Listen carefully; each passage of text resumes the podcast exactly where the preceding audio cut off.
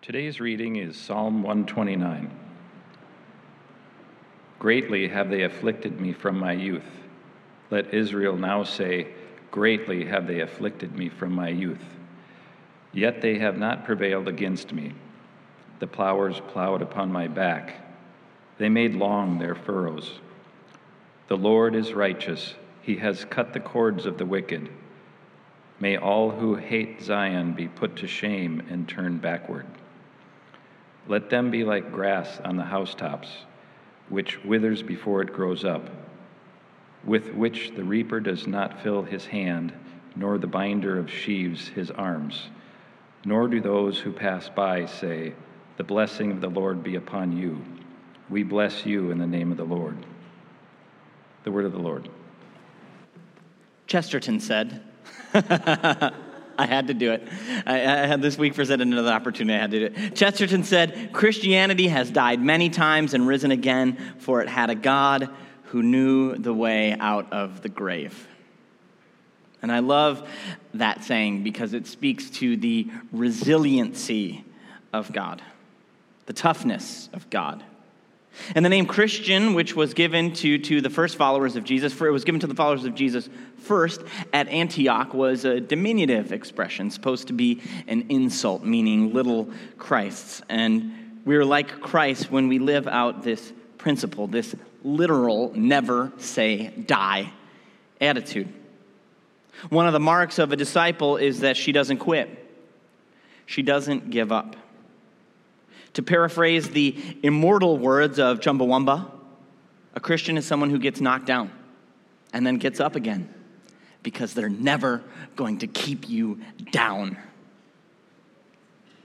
Now, this summer, we're studying the Psalms of Ascent, Psalms 130 through 120 through 134. We're studying them along with Eugene Peterson, and these are these songs that were sung by pilgrims as they were on their way to Jerusalem, arriving in Jerusalem. And, and, and pilgrimage is this apt metaphor for the life of faith. It's, it's a journey with Jesus to God.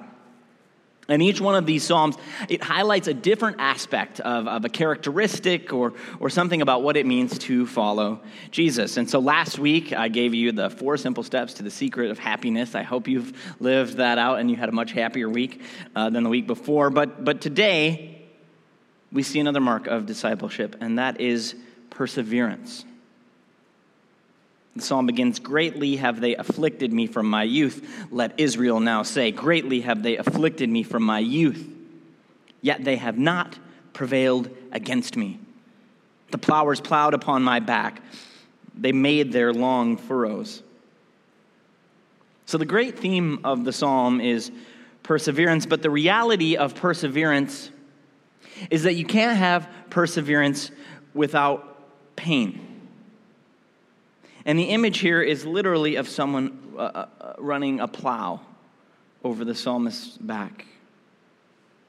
And, you know, for those of us, we, we even though, you know, most of us grew up in kind of a post agricultural society, you know, agricultural work is something that happens on big industrial farms and we have nothing to do with it. But we at least know that a plow is this instrument that you push along the ground to break up the ground and so that it's ready. Um, so that it's ready to receive the seed. And so just think of, of, of, these gashes that are running up and down the psalmist's back, proverbially, and, and, and the excruciating agony, the pain of this image is almost unimaginable. And what it speaks to, though, is the reality that when you read Scripture, one of the things that, that you'll notice is that God's people are a tough bunch from the beginning. Abraham and Sarah you know, they had God's promises, but they were tough. They endured years, decades of barrenness. And they traveled all over the ancient world, leaving behind everything they knew, everyone they knew, all to pursue this promise. And they found themselves in some harrowing situations. But they never gave up. That's toughness. And the people of God, the Israelites, they endured 400 years of slavery in Egypt. And then they wandered for 40 years in the wilderness. That's toughness. David, he, he, he lived his early life on the run from Saul, who did everything he, he could to kill him and to hunt him down. That's toughness. Esther. She risked her life to, to go before King Xerxes to, to plead for her people and save them from genocide. That's toughness. Daniel went to the lion's den, Shadrach, Meshach, and Abednego to the fiery furnace rather than, than apostatize, abandon their faith. That's toughness. I mean, there's a whole book of the Bible, Job. I mean, poor, poor Job. He lost everything. He was afflicted in, in every way. And yet he refused to curse God. That's toughness. We see a, a, theme here. We get to the New Testament, the Apostle Paul. And, when we read Paul's letter, you know, he's the great theologian of the early church. And, and it's far too easy to forget how much he physically endured for the sake of the gospel. How hard actually his work as an apostle, being a missionary, going out into the world, like that was really, really hard, physically demanding, risky work. And in 2 Corinthians uh, 11, we, we, he gives this sort of list. He's bragging at this point. He's saying, If I'm going to boast in anything, let me boast about this. And then he lists all of the terrible things that have happened to him. He says, I've been flogged five times with the Jews' 39 lashes, beaten by Roman rods three times pummeled with rocks once. I've been shipwrecked three times and immersed in the open sea, one for a day and a night. In hard traveling year in and year out, I've had to ford rivers, fend off robbers, struggle with friends, struggle with foes. I've been at risk in the city, at risk in the country, endangered by desert sun and sea storm, and betrayed by those I thought were my brothers. I've known drudgery and hard labor, many a long and lonely night without sleep, many a missed meal, blasted by cold, naked to the weather. And that's not the half of it. When you throw in the daily pressures and anxieties of all the churches, when someone gets to the end of his rope, I feel the desperation in my bones. When someone is duped into sin, an angry fire burns in my gut. If I have to brag about myself, I'll brag about the humiliations that make me like Jesus. That's toughness. And as Paul wrote, everything that he endured only makes him more like Jesus, whose life was about perseverance. He fasted in the wilderness for 40 days and then overcame the devil's temptations. That's toughness.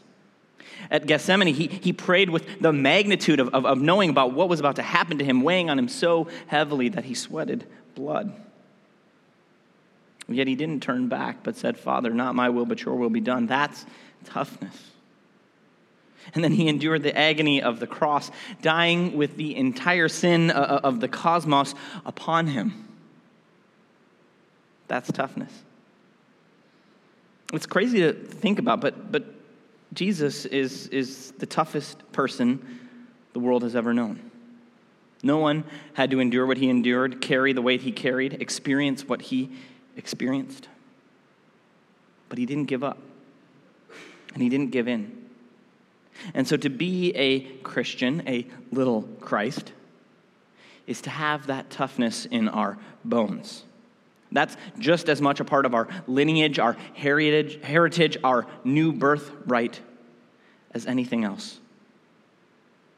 Psalm 129 teaches us that Christians are tough people people who can persevere through pain.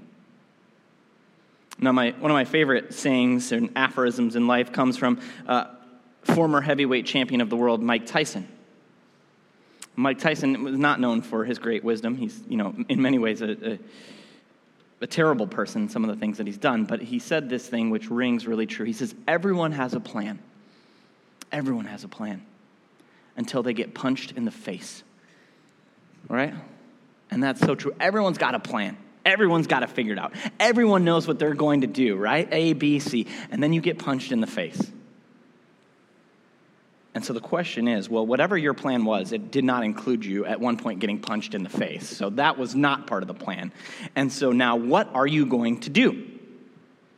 When you get punched in the face, when, when, when, when, when uh, uh the furrows of the plow run up and down your back, what are you going to do? who is going to have the toughness to get right back up? Because we all have a, a, plan. Every one of us had a plan and has a plan currently about how our life is supposed to go. You know, when you're growing up, this plan seems sort of pretty simple, right? You, you, you, you kind of go to school, get a job, get married, have kids, be happy and successful, have kids who are happy and successful, retire right off into the sunset with, with, with a nest egg to last you all of your live long days. Maybe your plan is, you know what, that's a little too conventional. So I, I want to have all of these great adventures, right? Travel the world, take life by the horns. Or maybe you're not adventurous. You go, listen, my greatest dream in my life, my plan is just to, to keep my head down and live in, in, in quiet, peaceful obscurity. Everyone has a plan about how life is supposed to go until they get punched in the face. You get laid off. You get cheated on. You get swindled. You get sick. You get depressed. Your kids are a mess. Your grand uh, plans look more and more like these delusions of grandeur. You don't have enough to retire, so you, you got to keep on working. You're lonely. You're bored. Uh, the world around you just starts to go crazy. Life has this way of, of punching us in the face, doesn't it? Of, of, of afflicting us, to use the words of the psalm. Of plowing long furrows along our backs, which leaves us with scars. Oftentimes, these are you know, emotional scars that we carry, but sometimes they're physical that remind us of those times when, when we got afflicted, when we got punched in the face, and all of our best laid plans went awry. And when that happens, the next question is what are you going to do about it? Are you going to give in? Are you going to get up? Are you tough enough? See, the giving in types, those are the types of people we meet in verse 6, the, the grass on the housetops type. They get off to a promising start. It seems like they're going to be the winners in the end thing. Success comes quickly, but the thing is, they have no depth they're not going to last. And, and one of the things about being a pastor, about my job, part of my job, is I get to know people in times in their life when they've just been punched in the face. When, when, when the plow has been run across their back more times than they care to count.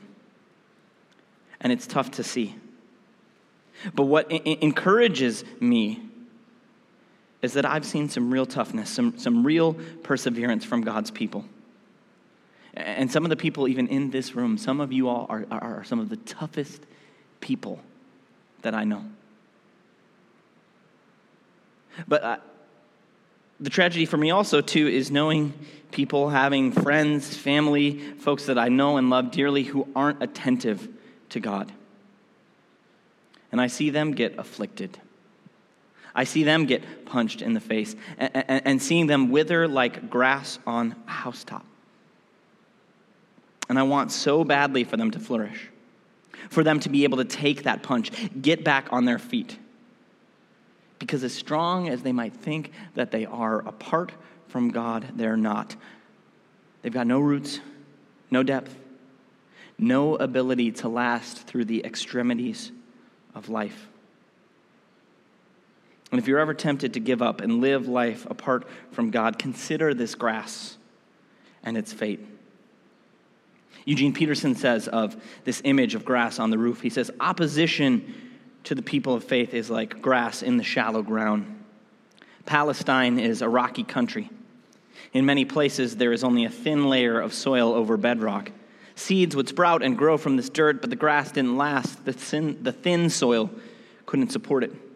By midday, the grass would wither. No harvest there, no reapers wasting their time there. No one along the road would ever look out and shout, Great harvest you have there! God's blessing upon you.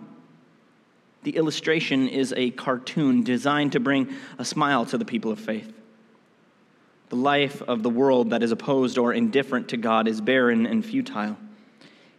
It is plowing a field thinking you are trampling all over God's people and cutting his purposes to ribbons but unaware that long ago your plow was disengaged.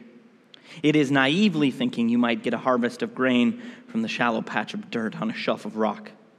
The way of the world is peppered with brief enthusiasms, like grass on that half inch of topsoil, springing up so wonderfully and without effort, but is quickly withering.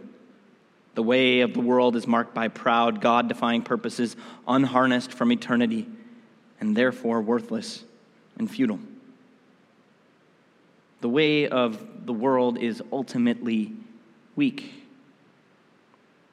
It gets punched in the face and it's done for. But Psalm 129 teaches us that, that, that faith is tough. Faith lasts. Faith perseveres. Faith can take a punch. Have you ever been punched in the face? I can tell you from experience, it, it is not pleasant. When I was a freshman in high school, I had the displeasure of taking a sucker punch right to the jaw. I barely knew the kid who punched me. I don't remember his name. We'd never had a conversation, and, and I don't really know why he punched me. Other than maybe I have one of those, you know, punchable looking faces or something like that. But, but I think, I think, I think when I thought about why did this kid randomly walk up to me and punch me in the face, I think he was jealous that I had made the freshman basketball team and he hadn't. Which, if he had actually played on the Southwest freshman boys traveling basketball team that season, he would have realized that he got the better end of the deal getting cut from that team. That was truly one of the most miserable teams, and we all hated it by the end. It was just one of those unending seasons of loss after loss after loss. But he was jealous at that point because I had made uh, uh, the team. And so, anyways, we were walking down the hall one day and he approached me and he was coming right at me. And I gave him that sort of look like, why are you walking towards me like that? Look. And then, boom, right in the face. And afterwards, I saw that he had a master lock, his locker, lock, locker room lock in his hand with a little loop over his fingers. And I said, Hey, man, why'd you punch me in the face? But he just kept right on walking. And I burst out into tears because, well, it, it didn't really actually hurt that badly. It was more stunning. It was humiliating, which was the whole point. Right? Running the, the, the, the furrows up and down the psalmist's back, the point of that isn't just to hurt him, it's to humiliate him. So you get punched in the face, and the question is, what are you going to do about it? And the answer for followers of Jesus is get up and keep going, not because you're all that tough because I sure wasn't, but because God is. And so the psalmist interrupts his complaint with, with about being afflicted from his youth and the plow going over his back with these words The Lord is righteous. He has cut the cords of the wicked. And so the picture, you know, the, the plow running up and down the back, but, but then, then, then, then the Lord cuts the cords connected to the wicked's plow. And after all of that agony, that pain, that humiliation, there is the realization of the radical freedom that comes because God is righteous. God is true to himself. God is who he says he is. That the Lord is righteous means that the Lord is faithful to his people. That the Lord is righteous means we can persevere and be tough because God has got our back. And in the message, Peterson translates that phrase, the Lord is righteous, with, with this one God sticks with us. God sticks with us. And that, that's the central claim of the psalm, and that's the basis for our ability to persevere. The last word to Eugene. That he sticks with us is the reason Christians can look back over a long life crisscrossed with cruelties, unannounced tragedies, unexpected setbacks, sufferings, disappointments, depressions. Look back across all that and see it as a road of blessing and make a song out of what we see. They've kicked me around ever since I was young, but they could never keep me down. God sticks to his relationship. He establishes a personal relationship with us and stays with it. The central reality for Christians is the personal, unalterable, persevering commitment God makes to us. Perseverance is not the result of our determination, it is the result of God's faithfulness. We survive in the way of faith, not because we have extraordinary stamina, strength, or toughness, but because God is righteous, because God sticks with us. Christian discipleship is a process of paying more and more attention to God's righteousness and less and less attention to our own. Finding the meaning of our lives not by probing our moods and motives and morals, but by believing in God's will and purposes. Making a map of the faithfulness of God, not charting the rise and fall of our enthusiasms. It is out of such a reality that we acquire perseverance. In other words, we stick with God because God has already and will always stick with us. And we look at Jesus and we see that this is true. In the name of the Father, and of the Son, and of the Holy Spirit. Amen. Please pray with me.